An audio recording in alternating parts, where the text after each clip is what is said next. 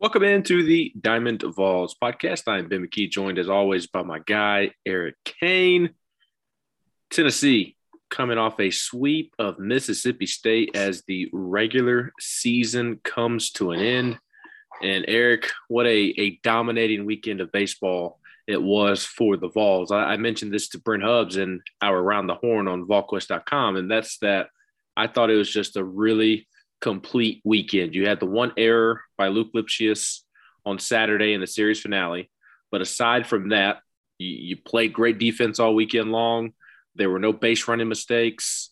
Um, the the pitching was was tremendous, and the hitting was obviously tremendous as well. As and we'll we'll get into game one, but anytime you score 27 runs in a game, that that's uh, that's pretty good. That that'll play, and uh, you, you scored 10 runs on on Saturday in the the game three finale. So overall, a, a great weekend for the Vols. Yeah, that'll uh, that'll play. That, that's one way to put it. Um, gosh, I mean, it was it was it was amazing. Like I was joking with you because I was going to do around the horn with you on Thursday, and I'm still waking up at 4:30 in the morning. I'm just like, could this game get over? But no, they just kept scoring and scoring. But uh, good weekend, yeah, good pitching, good weekend. Uh, it's it's what you wanted, right? It was a clean weekend to where everything was, you know, good defense, hitting was there, come from behind win.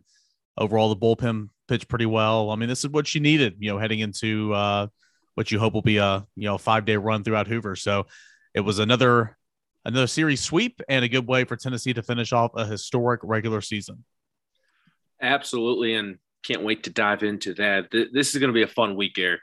This is one of my favorite weeks of the year. You know me personally, and for those who follow me know that I am just a, a sports nut in in general. There, there's not really a sport that I, I don't like or don't watch. Uh, for today, for example, I, I was watching Lady Vol softball. I was watching the PGA Championship, checking out on some Major League Baseball, a little NASCAR action, just a little bit of everything. But uh, th- this is one of my favorite weeks of the year. The SEC tournament is an absolute blast down in Hoover. You'd be amazed at all the fans that that show up, and and Eric and I have some great content planned for the week. So uh, that'll be great. And, and just a heads up, tonight's podcast I am recording in good old Huntsville, Alabama. So uh, going to try to fight through some some possible Wi-Fi or or storm issues, but uh, we'll, we'll, get it rocking and, and get it rolling. But Eric, I want to start here before we kind of go into the nuanced details of of the game to games over the weekend.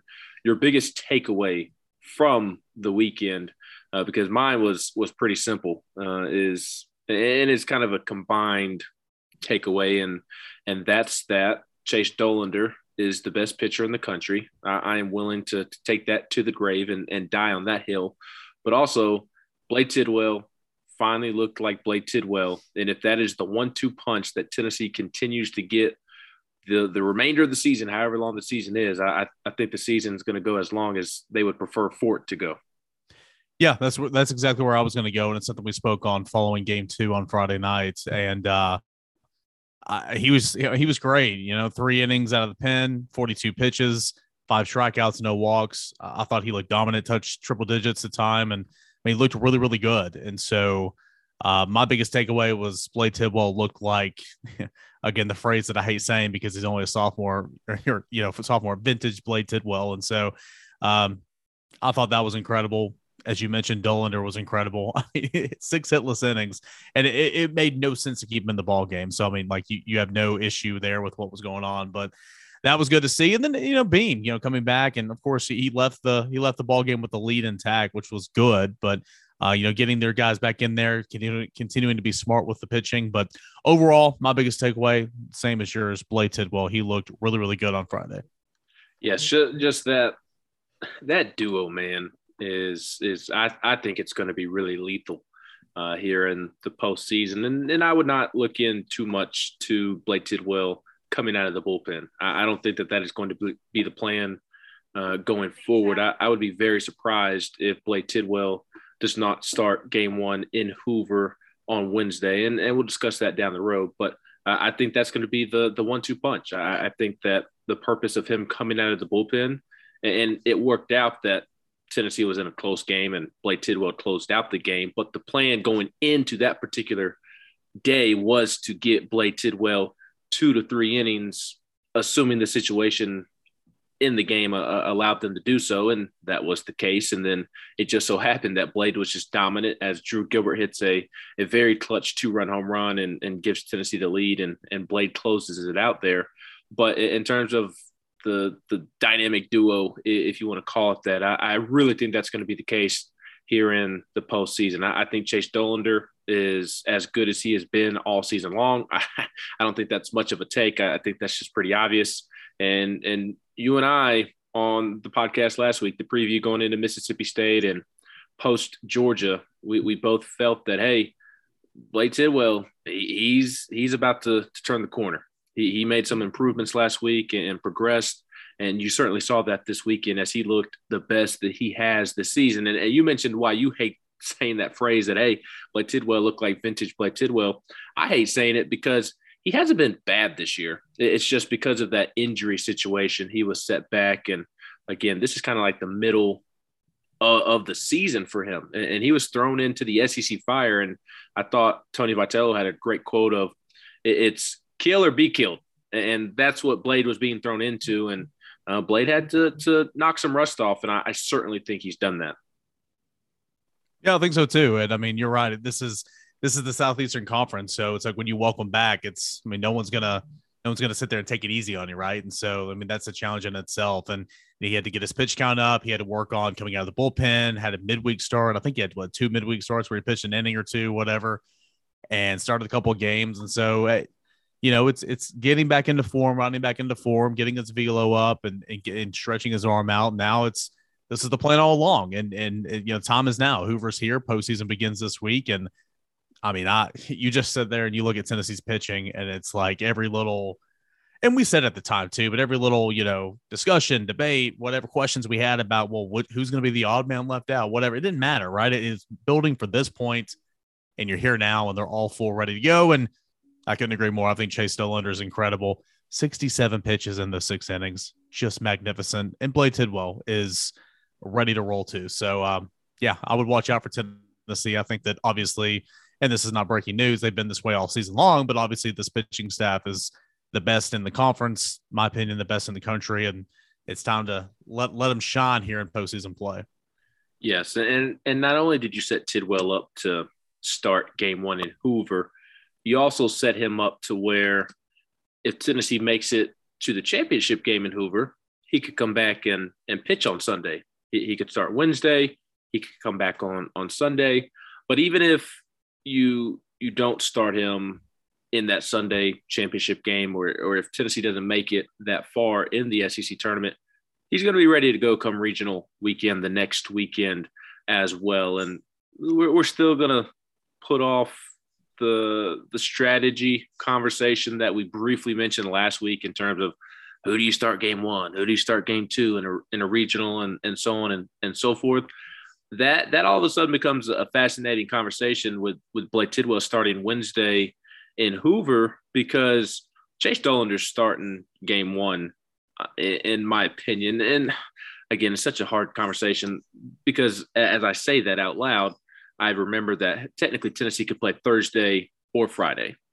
And right now, Dollander's been starting game one the last two weeks on Thursday if Tennessee gets the schedule where it plays game one on Friday, would they just move Dollander back to Friday or would they start Chase Burns? Because I do think Chase Burns is, is going to continue to be the, the Friday guy. So if game one is is Friday, do you let Chase Burns go out there on, on that Friday, or do you allow Dollander to be that game two guy if Burns doesn't have a great outing, or even if he does have a great outing and Tennessee loses that first game for whatever reason, then you have Dollander kind of in the bank in a, in a potential elimination game, or do you just bump Dollander back and let him take game one like you have been? I, I think that's a fascinating conversation. And you know, bringing it back to Tidwell, where does Tidwell fall into those plans? Because I, I think Dollander, Burns Thursday, Friday.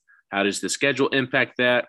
And, and we mentioned the dynamic duo would would Tidwell bump Burns a day back, or would they save Tidwell for a potential elimination game on Sunday or a, a, potential game that would put Tennessee through to the Super Regionals? It's such a fascinating conversation because they have so many options. And, and look, I don't I don't want to beat this drum too hard, Eric. I, I worry about the wall that Drew Beam has hit. I, I really do. Hopefully, it's not too much. Uh, he, he throws 30 or so pitches uh, against Georgia last week. And then in the series finale against Mississippi State, he comes out and he throws 37 uh, this this past Saturday against Mississippi State. So not a huge workload the last two weeks. Maybe that kind of reinvents himself or, or rejuvenates himself going into the postseason. But I, I really feel that he, or I don't feel, I'm really concerned that he has hit a wall that he cannot come back from. And honestly, I mean, he, he's pretty low on my totem pole of, of trust. I mean, I, I think I would start Camden Sewell or Ben Joyce before Drew Beam right now if I'm if I'm being completely honest about my feelings. And it's wild to say that too, because and again, I think where you're saying that it's nothing against Drew Beam, it's just a matter of the situation we talked about the last two years. He's barely pitched. Here he is as a true freshman. He's thrown a ton in the SEC, and, and I mean Tennessee's not where it is today without Drew Beam. He has been marvelous this year. But I mean, it's point in time to where you're young arm and everything. So you got to channel it back a little bit, and that's what's happened the last two weeks. And I'm with you. That's a fascinating discussion. Um, I mean, they're gonna they're gonna pitch him somewhere, right? I mean, he, he's going to throw this postseason no matter what. Um, he's a big part of who Tennessee is and why Tennessee is at this point. But again, it's it's a good conversation. It's a great thing to have when you have all these different options. I mean, we talk about Burns and Tidwell and Dollander and all those guys, but you also have Ben Joyce, who can come in and, and, give you four innings and a start if you need them. You also have Camden Sewell, who Tony Vitello has said countless times that he's a guy that could go in there and throw the first couple of innings of a game more than an opener, but not as much as a, a true starter. Um, and also, I mean, you got Zander Sechrist, who's done nothing but just dominate the midweeks. And I know that's different. I, I get that and everything, but again, he's still an option that's you know down the down the totem pole as well. So, I mean, you're you're not Tennessee this year without the quality of depth in the arms and the lineup. And come this season or come come the postseason, you have all these different decisions to make, but it's a luxury uh, to to make these decisions because you have so many different avenues and, and ways you can go. Personally, and we can talk about this more later, but like if they go the Friday, Saturday, Sunday route, I'm keeping Burns on Friday. I like Dollander on Saturday for sure, just because if you if you have a bad game on Friday, you get him Saturday. It's a great bounce back. If you have a good game on Friday, nail in the coffin on Saturday, right? I mean, it's it's a win win in my opinion. So it's fun. It's fun to talk about for sure. And Tennessee certainly played good baseball this past weekend to to kind of get these get the excitement level even higher if that's possible heading into postseason. And, and we will certainly have those conversations uh, next week after the SEC tournament, and, and maybe dabble in that conversation a, a, little bit as the SEC tournament goes along, because uh, Eric and I will be recording some mini podcasts each day in Hoover for as long as Tennessee remains in Hoover. Which, oh by the way the weather forecast looks terrible. So it, it may be a long week and plenty of double headers. I, I, I just don't know. It, the weather forecast does not look good. But hey, weathermen are probably the most wrong individuals on the planet. So maybe they'll be wrong once again. Eric, looking at the games more from an individual standpoint this weekend, Tennessee scored 27 runs in a game on on Thursday night, which is just absurd. It, it, was the second highest scoring output for Tennessee in an SEC game. Uh, the 98 team scored 28 runs against Georgia back in that 98 season. It is, although it wasn't the most runs Tennessee has scored in an SEC game, it was the largest uh, margin of victory for Tennessee. And on the flip side, it was the worst defeat in the history of Mississippi State baseball within an SEC game. And it was the most runs they had given up since 1944, I believe. Pretty outrageous statistics uh, right there. And 27 runs. Tennessee got it going early in the first inning. They hit back to back to back home runs. Luke Lipcius, he hit a homer. Jordan Beck, he hit a homer. Drew Gilbert, he hit one. Uh, in the third inning, Drew Gilbert hit a sac fly. Jorel Ortega hit a RBI double. Blake Burke hit a three-run home run that really opened up the game, and then it was just it was just on from there. Uh, in the fifth inning, Evan Russell hits an RBI double. Uh, Seth Stevenson hits a two-run single with the bases loaded. In the sixth inning, Jorel Ortega hits his first of two home runs. Luke Lipcius hit his second home run in the seventh inning. Jordan Beck scored on a wild pitch. Jorel Ortega again, Jorel had the night of all nights. Uh, RBI single. Evan Russell, he also had the night of all nights. He had a two run double. Christian Scott, an RBI single. Jorel Ortega hits his second home run in the eighth inning. Logan Steenstra hit a bases clearing double in the ninth inning. And then because Jorel Ortega had not done enough, apparently, to that point, he hit another RBI double in the ninth inning. And just some of the statistics, the hitting statistics in this game were just flat out silly. Uh, for instance, uh, Ortega, a name I mentioned often, running through all those scoring plays, five for seven, four runs, eight RBIs, two doubles, two home runs. Just just silly stuff right there, Eric King. Six Tennessee Vols had multi-hit days in that one. Seven volunteers had multi RBI games, meaning they drove in two or more runs in this game. And yeah, I mean, we always circle back to Jorel Ortega.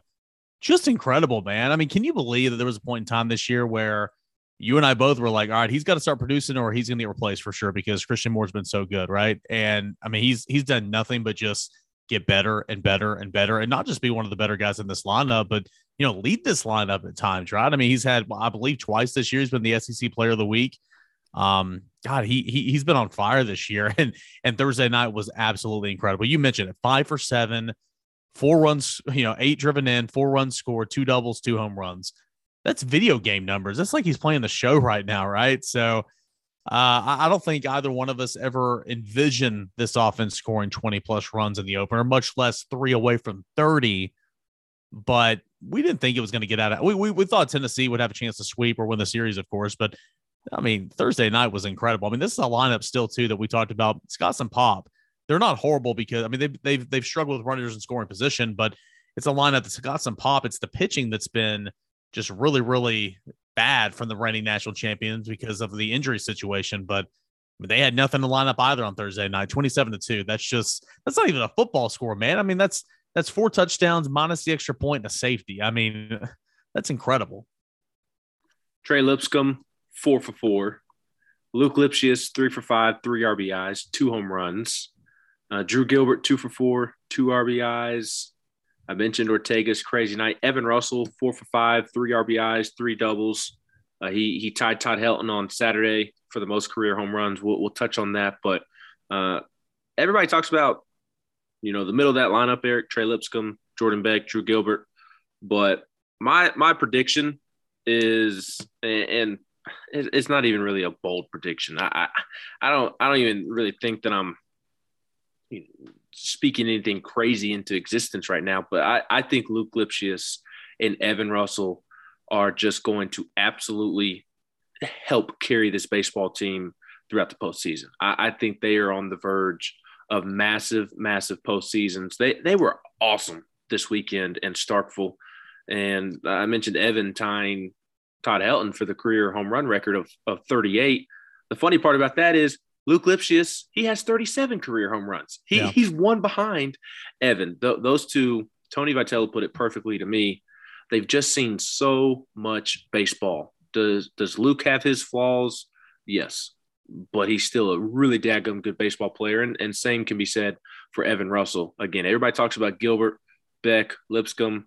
Uh, the the lineup will will pretty much go as as those three go. But man, I, I really think that in the postseason, Luke and Evan are going to take a whole lot of pressure off of those guys. Yeah, I mean, it helps when you've been here 10 years.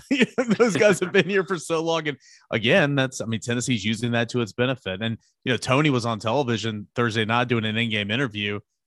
And I mean, they're asking about Blake Burke. And you know how high both of us are on Blake Burke, man. It's just incredible. And he's, you know, Tony's asked about that. He said, man, he'd be our starting first baseman this year, but didn't have a 40 year old over there taking every at bat away. Um, but it means working for Tennessee, right? And you're exactly right. Evan Russell hitting in the eight hole. Golly. I mean, you talk, talk about a guy that's one of the best hitters in Tennessee history, right? Hitting eighth in your lineup. That's just that's so deep. Um, love Luke in the two hole. Love Luke in the two hole, and he's been throbbing there as well. So I'm with you. Uh, I'm on board for that. But it's just, I mean, you know, baseball's a sport to where you go through many slumps, you go through some slumps, and that's okay. But even when one, if Luke's not hitting left-hand hitting, if Evan's struggling or whatever, if you know Gilbert, there was a time earlier in the season where he hadn't gotten going just yet. You have so, so many other guys that are there just to pick up the slack, and so yeah, that's why Tennessee's so great, and it's why this offense is so potent. At 27 runs though, uh, that's that's an awful lot. for anybody. Evan Russell and Luke Lipcius are not getting enough credit for what they are doing. I, I think a I think Evan Russell is the MVP of this baseball team. Not only is he doing what he's doing at the plate, but his transition to catcher and what he's been able to do within that transition has been amazing. No, he's not Yadier Molina back there throwing guys out left and right, but Eric, the the the glove work has has been tremendous. He he is not losing Tennessee games back there. He's he's stealing pitches constantly throughout games. It, has been told to me that he he steals on average eight to ten strikes a night. And for those who are unaware of what that means, it, it is pitches that are off the plate that are are just balls and he is catching it and framing it to where it is a called strike and he's stealing 8 to 10 strikes a game that that is huge and that is the the number one thing professional organizations care about nowadays is framing and the analytics support that and they, they care more about how many strikes you can steal than how many guys you you throw out. And i know that sounds crazy to old school baseball minds but eric what evan has done this season I, I think he's the mvp of the team. I knew he'd come back and he'd hit 13 15 home runs or so. He's hit 13 of them i didn't think he'd be hitting 314 at the end of the regular season. He has become such a complete hitter. He had such a great weekend. I, I, think he had the best weekend of anybody down in Starkville because he is such a complete hitter, spraying doubles all over the field. And, and Luke Lipcius as well. Both of those guys were home run hitters last year, and now they are two of the most complete hitters in the entire country. I, I mentioned Evan Russell hitting 314 at the end of the regular season. So is Luke Lipcius. Luke Lipcius is hitting 314. And I, I, again, I continue to say it. I think both of those guys are going to have really, really big postseasons and help lead Tennessee to a potential national championship. Yeah, plus in the major leagues, I mean, you don't run as much as you do in college, of course, because you know the the catchers in the major leagues are, are they're, they're professionals for a reason, right? You make it to the show, you're pretty good, and you you have more, way more opportunities to frame pitches and to impact the game that way, and so that makes a whole lot of sense from that aspect. But he's gotten better Eh, defensively. He's gotten better every single weekend, every single weekend. I couldn't agree more. He's he's one of the unsung heroes on this team because we all remember him from last year, which is being you know just exploding on the home runs and stuff like that. And of course, he's you know hit the ball well this year, but it's just his the, the unselfish attitude moving from left field behind the plates, what he's been going through, how he's been getting better, the way he's controlled this staff. It's you know two of the key cogs there are true freshmen. I mean, again, so it, it kind of and, and, another one's brand new, right? A new transfer. So he's been incredible, and he's a big reason why Tennessee's been successful. He he is not allowing the ball to get past him. He's yep. stealing pitches for strikes. He he has been phenomenal. Again, uh, Trey Lipscomb going to win SEC Player of the Year probably. Chase Dollander, maybe the SEC Pitcher of the Year. Nobody is as valuable to this baseball team as Evan Russell is because if Evan Russell went down due to an injury, do we even really want to finish that sentence or continue to have that conversation? Too bad. it would really, be, really bad. It wouldn't be bad. It would be catastrophic. Is is and what it would be. A week like this week scares you a little bit. You know, playing back to back to back to back to back potentially, and I know that there could be some relief in there, but again, just goes to show you how valuable he is. Yeah, and let, let me audible here. It would not be catastrophic. Charlie Taylor is not that big of a, a drop off uh, because what Evan is doing with the bat is a, a plus at that position. And, and there would not be a huge drop off from Evan defensively to Charlie Taylor whatsoever. But uh, it, it, would be bad for this baseball team. That is for sure. You want Evan Russell in your lineup every single day. If if for anything, his leadership. He he is awesome. Yeah, he's a leader. Yep. Uh, so the other noteworthy thing from that Thursday game, Eric, is is that Chase Dollander wasn't able to complete his no hitter. I, I, think he was well on his way to a no hitter. Six innings pitch, no hits allowed, no runs allowed. He gave up one walk, and that walk was very questionable. Some very questionable calls by the umpire there. Six strikeouts, 48 strikes, and 67 pitches. He was dominant. Yeah, he was. And eh, I mean, it's so hard to predict a no hitter, right? But I mean, he was in terms of on pace, 67 pitches in six innings, just rolling, just absolutely rolling, mowing them down. Strikeout pitch was working. He looked incredible. But I mean, it's, it's in a game like this to where when he gets out of hand, you're scoring a whole lot of runs.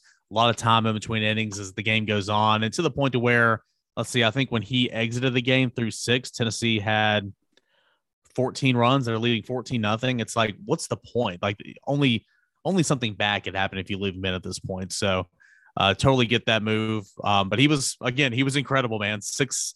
I was saying the I was saying it my score update on uh on, on the radio Friday morning, and I'm like, you know, Tennessee historic win 27-2. Chase Dollander no hits him through six. It's like, why don't you leave him in there? But you understand it. So he was he was phenomenal. And it was good to see some other guys get some. I mean, Sechrist got in that game because it was so late. Wyatt Evans got in there. And of course, Mark McLaughlin. Uh, a much easy, a, very easy win, obviously, on Thursday to where you didn't even have to throw some of your main guys in that bullpen. And then on Friday in game two, the pitching was just as dominant. Uh, Chase Burns did run into trouble there in the, the bottom of the seventh inning, uh, ends up giving three runs giving up three runs on eight hits. But if you take that seventh inning away, uh, I, I, did the math the other night, which feels like an eternity ago. Let's see, we'll do we'll do some quick math right here. So he gave up three hits, three out of his eight in that one inning. He, he gave up one run on five hits in the other six innings. He was dominant through those first six innings. Uh, some people were frustrated with with Tony Vitello leaving him in as long as he did, and Tony even admitted that maybe he left him in there a, a, a little too long. And well, his pitch count a, wasn't up though. I mean, how many pitches? Right. I don't have it in front of me. I'm sorry. I'm, I would imagine that he probably threw what 15 pitches at least. Um, in inning number seven, 80 when he came out of the game.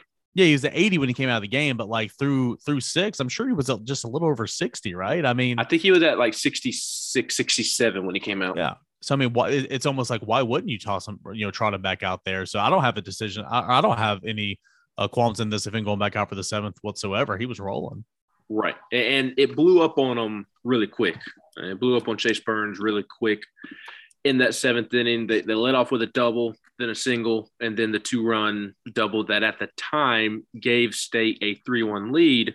But if you go back and you look at that double that gave State the lead, it was a it was a good pitch. It, it was a perfectly fine pitch it was low and off the plate, and Kellum Clark just did a, a better job of, of hitting and poked it out there and drove in two runs. So I, I did not have a problem. I, I I don't think people are wrong for for mentioning that that Tony left him in there too long. Maybe you should have had a reliever ready to come in at the beginning of the inning instead of having to wait for Blade Tidwell, who is a starter for him to get warm. But I just think it's really nitpicky. Uh, that, that's what I think it is. Burns was was really really good all night long, low pitch count. Uh, you, you couldn't immediately go to Blade because again he's a starter warming up, and that goes back to what I just said. Maybe you need to have a reliever up instead, just in case. And again, it's not like Burns grooved one right down the middle. It was a nice pitch, low and off the plate. It was just a better piece of hitting uh, but I, I I'm really excited about what I saw from Chase Burns, Eric. I, I think it goes to show that the, the Georgia series when he came out of the bullpen, which was essentially like a week off, I think that proved to be very beneficial for him. Yeah, it definitely did. And we've been talking about all season long to where these guys are going to have to get some rest in. And and Tony mentioned at midseason that they have a plan to get these guys some rest as the season goes on. And we saw that unfold. And he looked uh, very rejuvenated, I guess if you want to say it. You know, coming out of the pen last weekend, and he looked great. I thought he looked awesome. Um, and again, seventh inning, it's baseball, right? You got to find a way in a tight ball game to to not you know let yourself get pounded like that, and, and you know without getting an out in one inning, and that, that that's fine. But um, I thought he looked really, really good. And so, and then, and then again, Blade comes in and just looks, you know, incredible. And there's some timely hitting. And that was my favorite game of the whole series. Not the, not, not the game where Tennessee scored 27 because that's awesome. Don't get me wrong, but it's just it is what it is. Tennessee finding a way to play good baseball, fall behind, come back late in the ball game, timely hitting, and then slam the door shut in the last two innings. And Burns started it. Tennessee's bats held, but Blade Tidwell finished it. Yes, and, and Blade Tidwell is back, folks. That that that that needs to be emphasized. Blade Tidwell is back. in again, like I said earlier, I kind of hate saying that because it's not like he's been bad this season it's just been knocking off the, the rust of having to, to miss the first half of the season due to that, that shoulder injury that hampered him. Three innings, no hits, no runs, no walks, five strikeouts. And my favorite part, part Eric, 42 pitches, 30 of them were strikes. He was just pounding the zone. Uh, he he was touching 99 up in the zone, in on the hands. You're just you're not going to hit that. You're not going to hit that. He had good command of his secondary pitches. Blade Tidwell is is back, and he he seemed close last week against Georgia, and it, it paid off this weekend. There, there's no doubt about that. But we, we talked about Blade earlier. Uh, I want to emphasize what you brought up, and that was the scoring by Tennessee there in the eighth inning, all with two outs. Yeah, and, and that's something that we didn't even mention in around the horn. I text yes. I'm like, I meant to te- I meant to say this, all with two outs, timely hitting, uh, situational hitting. Good teams do it. Tennessee did it on Friday night. And who started it? No other than two hole hitter Luke Lipcius. Two outs, smokes a double. Jordan Beck comes up, hits an RBI single, and then Drew Gilbert just absolutely smokes one the opposite way. You, you got to tip your hat to Preston Johnson, the Mississippi State starter. He, he was dealing all night long, and he he leads the SEC or, or led the SEC in strikeouts entering the weekend, still does, but led it entering the weekend for a reason, and that's because he has really good stuff, and and it showed. I, I did think State left him in there just a little too long. What do you think, Eric? No, I think so too. I mean, he was up to you know well over 100 pitches, right? And, and when you're dialing up the strikeouts too, I mean, you got he had 10 on the night, just like with Chase Dollander, your pitch count's going to get up, and so I thought he was good, but uh, I, I, think they left him in there just a little bit too long in a game like that. It, it costs you, right? But in a year like Mississippi State's had, when you don't have a lot of things going your way, you don't have a lot of options you feel confident in, in the bullpen. We talked about that. I can understand why they left them out there, but I do agree it was probably just uh, a little bit too long. And credit Tennessee again, they got it going. Um, you know when they had to, and it, from guys who've done it before, the middle of that order uh, you know, Lipcius, Beck, Gilbert, and you know they they were the reason Tennessee won, along with Blade Tidwell. Yes, yes, they were, and it, it's just something about this team, man. The, the, this is a special team. It, they they have that same feel as as last year's team, in, in which it it always feels like a, a big moment is about to happen or is right around the corner. And I don't know about you, but it doesn't feel like they are going to lose until they actually lose the ball game. No, exactly. And we've talked about that so many times. You never feel like you're ever going to count Tennessee out until it's actually bottom of the ninth, three outs, and they've lost the game. And they they proved it again there on Friday night. Game three was a wild one, Eric Kane, in a much different fashion. Obviously, Thursday was the home run derby for the Vols. And then Friday, it was more dramatic than anything. But Saturday, it was more back and forth. Well, at least for a little while. Mississippi State jumped out to a one nothing lead there in the first inning. RJ Yeager hit a Jaeger bomb. uh, I, I, love that so much. Uh, and then in the top of the second inning, Tennessee immediately responded with three runs. Trey Lipscomb golfed a ball out of the ballpark for a two run home run. Not quite sure how he hit that ball, but uh, when I saw him afterwards, I said, How in the world did you golf that ball out of there? And he said, That's my sweet spot, man. So, to any pitchers out there, uh, don't throw it that low to Trey Lipscomb because he will, he will golf it out of there. Seth Stevenson also had a sac fly. And quick, quick side note, Eric, I, I thought Seth Stevenson had a nice week at the plate. Had a uh, a big bases loaded single early in the series and, and was able to get on base fairly often and show off the speed. He, he's played good defense all year. I, I like Seth Stevenson and where he's at.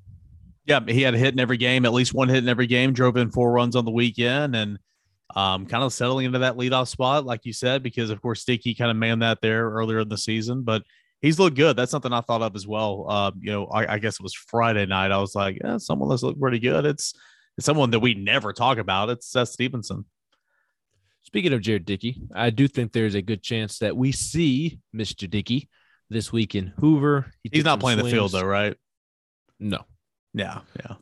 Which was exactly what I was going to say. He took some swings last week, and uh, he he felt good, and uh, not only did he feel good in terms of the injury, but felt good actually swinging the bat as as well. I I, think pinch hit situations, uh, possibly DHing uh, are the likely options uh, for him. Just as as you were commenting, uh, you're not going to see him in the field this week. I, I, would be stunned, absolutely stunned. At most, maybe he runs the bases.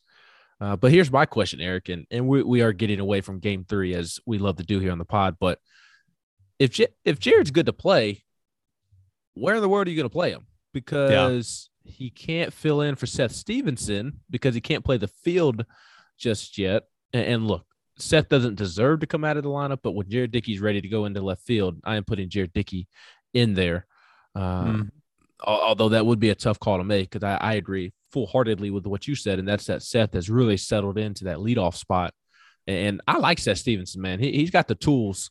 That that speed is is undefeated. You, you cannot teach that speed that he has. it, it is an 80 on the baseball scouting report. Uh, so even that decision would be tough, but that would be the decision, in my opinion, because are you going to pull Blake Burke at this point?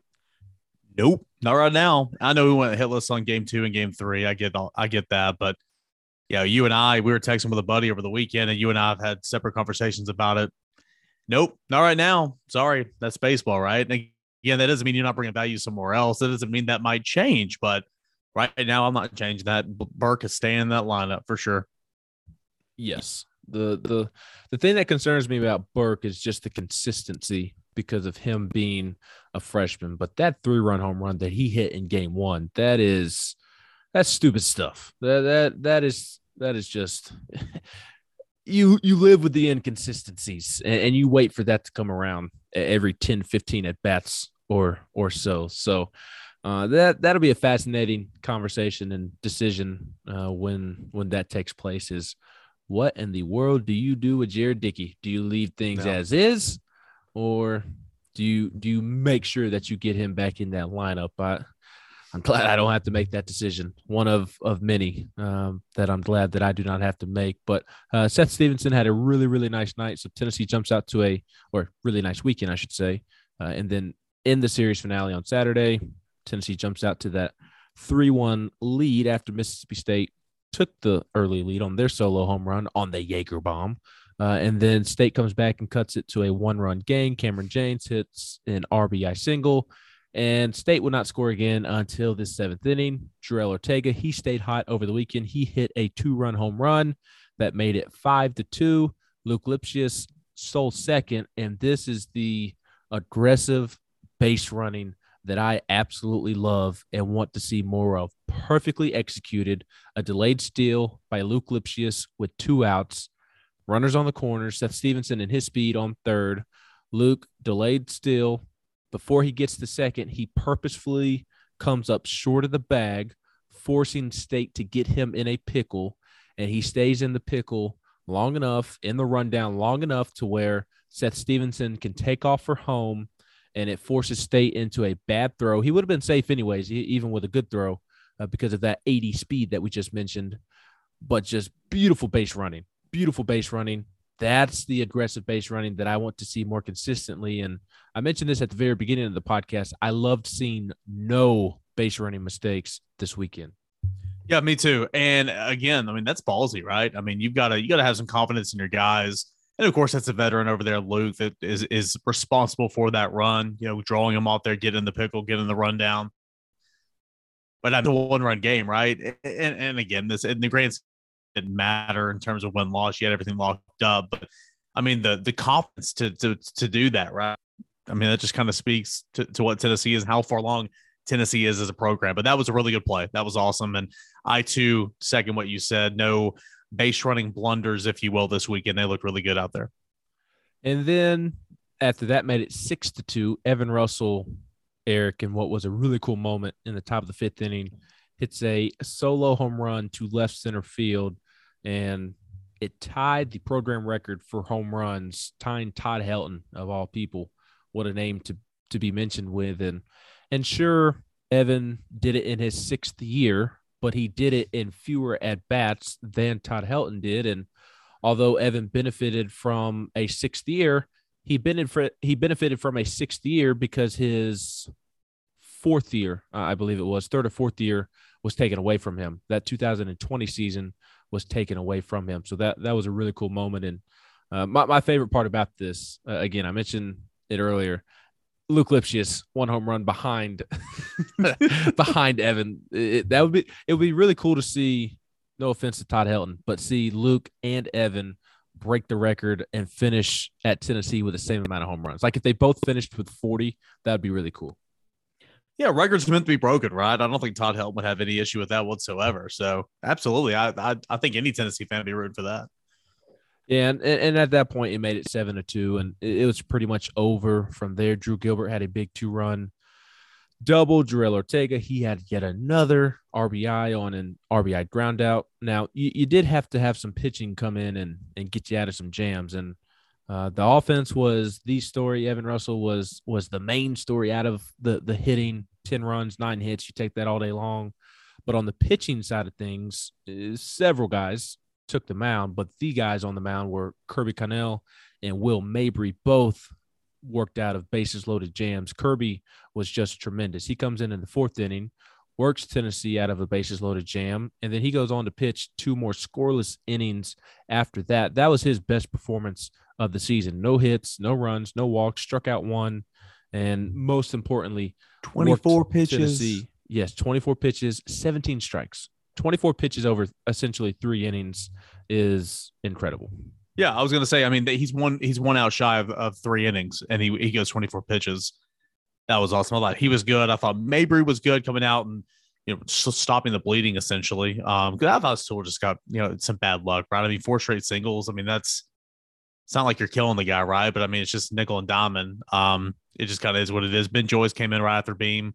I know you started with uh, you know Kirby, but Joyce came in and pitched uh, an inning plus. And I thought that Sunday, or excuse me, Saturday was good for for these guys to get some work in, right? Because sure, there were relievers that came in and pitched the the ending of that 27 to 2 game, but I mean, McLaughlin's a guy that's that you relied on a lot, and Evans has pitched some, but I mean, Zander Sechrist is not a guy that typically is thrown in there on a routine basis out of the bullpen. Tidwell came in and finished off the game, which was great for Burns. But you needed Joyce to get in there. You needed Mabry. You needed Sewell. You needed some of your main guys, Walsh, to get in there and get some work in on a Sunday, and that's what they did. And so that was uh that was good. And a couple of them had to work out some jams. Yeah, I I, I thought you hit the nail on the head with Camden Sewell. Uh, there, there were some comments about how how bad he was in that particular outing, but I, I just what you can I, do, I, right? like right, and that, that that's one of those. I, I don't know how you can be a baseball fan, watch that, and then think that Camden Sewell was was just bad in that moment. I mean, he he he didn't do anything wrong. Uh, he, he, gave up four straight singles that were weakly hit that that just yeah. happened to find holes. That that's that's what makes baseball so tough, man. Uh, ben Joyce, uh, Drew Beam, they, they weren't bad, but they definitely didn't pitch up to their capability. I'd say struggled with command from time to time. Uh, again, not not a poor outing, but uh, would have liked to see maybe a, a, little bit better command, especially with Joyce hit two batters, walked a, another one. Uh, the fastball was buzzing as it typically is. Didn't give up any runs, uh, but would have liked to see the command a, a, little bit better. Only 19 strikes on 37 pitches. Uh, and then again, Drew Beam continues to battle. I, think he's battling through the freshman wall that he has hit. And and I, I even hate lumping him in to just the the typical freshman wall. I, I just think it's so much different than the typical freshman wall because he didn't pitch his junior season because of the COVID cancellation. And then he didn't pitch his senior year because he had Tommy John. So it's just unfortunate circumstances for him. Still think he can really, really help this team in the postseason. And and as I said earlier, hopefully these last two weekends where he hasn't had to pitch as much. Hopefully, that will rejuvenate him going into Hoover and going into the postseason as as well. So, uh, again, I, I thought Evan Russell summed it up perfectly in in terms of Camden Sewell. Just touching on this again because it, it was a great quote from Evan. Evan told me that he thought that Camden Sewell had the best stuff of anybody on, on, Saturday, and he's the guy that got hit hardest. And you mentioned Will Mabry; he gives up the solo home run. Uh, Tony Vitello wasn't mad about it. He just tipped his hat to the hitter uh, for State that that did hit the home run and said that that guy's a good one, and just kind of made a better swing than you know a, a bad pitch may have have indicated. Yeah, and so I mean, I again, that's why baseball is so difficult. You fail seven times out of ten, and you're considered great at what you do. Right? It's just it's, it's so much patience in, in, in the sport of baseball, and that's sometimes they get you. And I thought I thought Mabry was good uh, on Saturday. I thought Connell was good. I thought Kirby was good.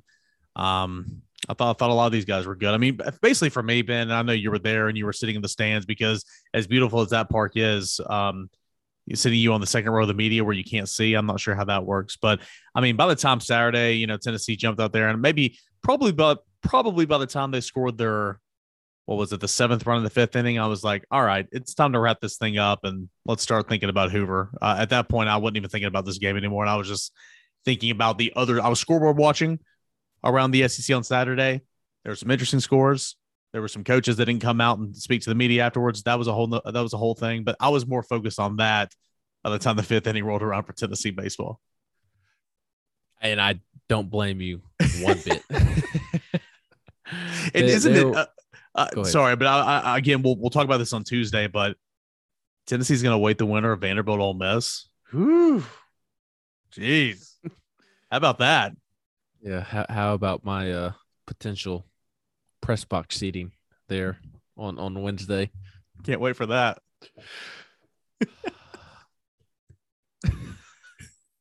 I can't help but laugh. I'm done with you. I, am moving on. We, we will re- reflect and uh, give some big picture thoughts on the SEC tournament on our preview podcast on Tuesday. But before we get out of here today, do want to reflect on the regular season real quick because Eric, it's as dominant of a regular season as you are going to find. 34 and 3 at home, 15 and 4 away from Lindsey Nelson Stadium, and 13 and 2 in true road games. And you, you had to slip up at Kentucky, but Tennessee went to Ole Miss, Vanderbilt, Florida, and Mississippi State this season. And, and, I don't care that each of those teams have their issues. We just laughed at the Ole Miss Vanderbilt uh, game, uh, single elimination on, on Tuesday. Florida has been inconsistent this season. Mississippi State went from winning the national championship to not even making it to the SEC tournament in Hoover. I understand that these four teams have had their issues, but for Tennessee to go on the road and go 12 and 0 in those games speaks volumes of the the regular season that Tennessee had and just how far this program has come under Tony Vitello. No, it truly does, and you're exactly right. Thirteen and two in true road games, and I mean, it was just a it was a bad weekend for Tennessee, Kentucky. So imagine if Tennessee was themselves that weekend, and that road record could have been fourteen and one, 15 and zero. Oh. But I mean, regardless, it's it's just incredible. You wrapped up the SEC East three weekends ago. You finished you finished winning it by ten games in the SEC East. You win the whole SEC by six games. Um, sure, yes, there are some teams that are down this year. That's fine, but that does not take away from just how dominant, not good, dominant Tennessee was in this regular season. And it was a whole lot of fun. It was a, it was a really really fun team throughout the regular season, and you hope that again I, we, we talk about all the time. It's like wire to wire. It's you know dominant teams. You, you hope they can sustain it and continue to thrive in the postseason. There's no indication. There's nothing that gives me the belief that they won't because they haven't at all this year. Um, but it, it's certainly been a fun regular season. You just hope that there's a lot more season left. You certainly hope so. And yeah, that that season part two, if if you want to call it that, it, it starts Thursday, Wednesday, and Thursday. Tennessee will have two games in Hoover. There, there's only four guaranteed games remaining this season, Eric the the two in Hoover, and I, I kind of paused and hesitated through saying that sentence in, in terms of the real season starting now. And, and I paused because I, I would even push back on what I what I myself even said, and, and that's that the real season starts after Hoover. Of course, Tennessee wants to to go out and, and win the SEC tournament, but uh, this team, as as dominant as it was in the regular season, it will be remembered for what it does throughout regionals, super regionals, and, and Omaha. And part of me hates that, but it, it, it just is what it is. And and I kind of bypass Hoover because the Mississippi State team that won the national championship, it got eliminated by Tennessee in the SEC tournament, twelve to two, and was mm-hmm. run ruled in the game yeah. in Hoover, in which it got eliminated from. So uh, Tennessee can go 0 and 2 in Hoover, and if it goes on to win the national championship or or make it to the end of Omaha, people are going to quickly forget about that. So uh, maybe not the the real season just yet, but I, I think everybody gets the gist of, of, what I was getting at. Yeah, you're 100% right. Everything you just said is com- completely right. Um, I know I don't say that often towards you, but th- that's exactly what is happening right now. That's but problem. Uh, but like, yeah, it's a, you can't have that mindset. Obviously, Tony Tony's not preaching that mindset. Tony doesn't even have that mindset. He's too much of a competitor. But from where we're sitting, it's like, okay, Hoover, get in there, do some things, win the whole thing. That's great. But you're exactly right. It's okay. It's it's time to, I mean, you know, backs against the wall time the following weekend because truly that's when your season could be over. Tennessee goes over in Hoover, which will not happen. Tennessee goes over. I mean, you're still you're still playing, right? You're still playing. So, but you want things to be rolling. You want things to be, you know, uh, trending in that right direction. You want guys to have good outings and all that. So, uh, here's the Tennessee plan on throughout Sunday, winning the whole thing in Hoover. And here and here's the other sneaky fun thing about Hoover. It's against SEC teams. SEC teams that do not like you if you're yep. Tennessee. And if you're Tennessee, you don't like Tim Corbin either. And you could potentially see him on Wednesday afternoon, 4:30 p.m. Central time. So Tennessee, we do know the game one time. That is 4:30 p.m. Central. It'll be against eight seed Vanderbilt or nine seed Ole Miss. And Eric, how about the reason that Vanderbilt is the eight seed? And in that game, they were swept by LSU this weekend and got absolutely crushed, absolutely crushed in the series finale on Saturday. Uh, and there, there were some odd scores on Saturday. Arkansas was killed by Alabama. Georgia had to come back and uh, avoid being swept by Missouri. They, they've lost. Georgia's lost four straight series going into the postseason. Auburn struggled up in Kentucky. I'm, I'm telling you, it's something about Lexington. And at the time, I preached that I'm, I'm not worried about this weekend. I think it was more circumstantial. I think the two weekends since has proven that. So I was doing a hit with somebody uh, that covers the Kentucky baseball, or excuse me, the Auburn baseball team. Uh, we were doing something unrelated, but um, he was like, "Yeah, man, we're uh, up in Lexington, and you know it's raining. I think we're gonna have a double header tomorrow." And I'm like, "Hey, Lexington's a weird place, man. Hope you make it out uh feeling okay because it certainly gave Tennessee a run for its money a couple weeks ago. And that's uh it, it's funny how things work out. So you're exactly right. It's just funny. I was talking to that guy. It's like, ah, nah, they'll be fine. Well, well, they were not fine. They were not because they split the doubleheader. I'm telling you, it's yeah. something in the water up there. Don't yeah. drink the water in Lexington, Kentucky. In fact, don't drink the water anywhere in Kentucky. Just just don't do it. Don't do it at, at all. Don't don't even think about it. So, uh, Eric and I will. I would pile on, but I, I, I grew up drinking uh, Jefferson County water, so I'm pretty much immune to anything. A lot of lime in that water. is is that what's wrong with Austin Price? No, see, he drank that Hamilton County water. I don't know what's in that up there. There's a lot that of things wrong with worse, Austin right? Price. yeah, yeah. I, I, there's a lot of things wrong with AP. Uh, we can't get into that here on this on this pod. Yes, but if anybody wants to pay me good money to have a tell-all on Austin Price, a, a podcast just telling all in in terms of Austin Price, I, I would gladly take the highest bid and, and go home with it. He'll return serve though. He's Eric Kane. I'm Ben McKee. We will be back with a SEC tournament preview podcast on Tuesday. And until then, we hope you all have a great start to your week.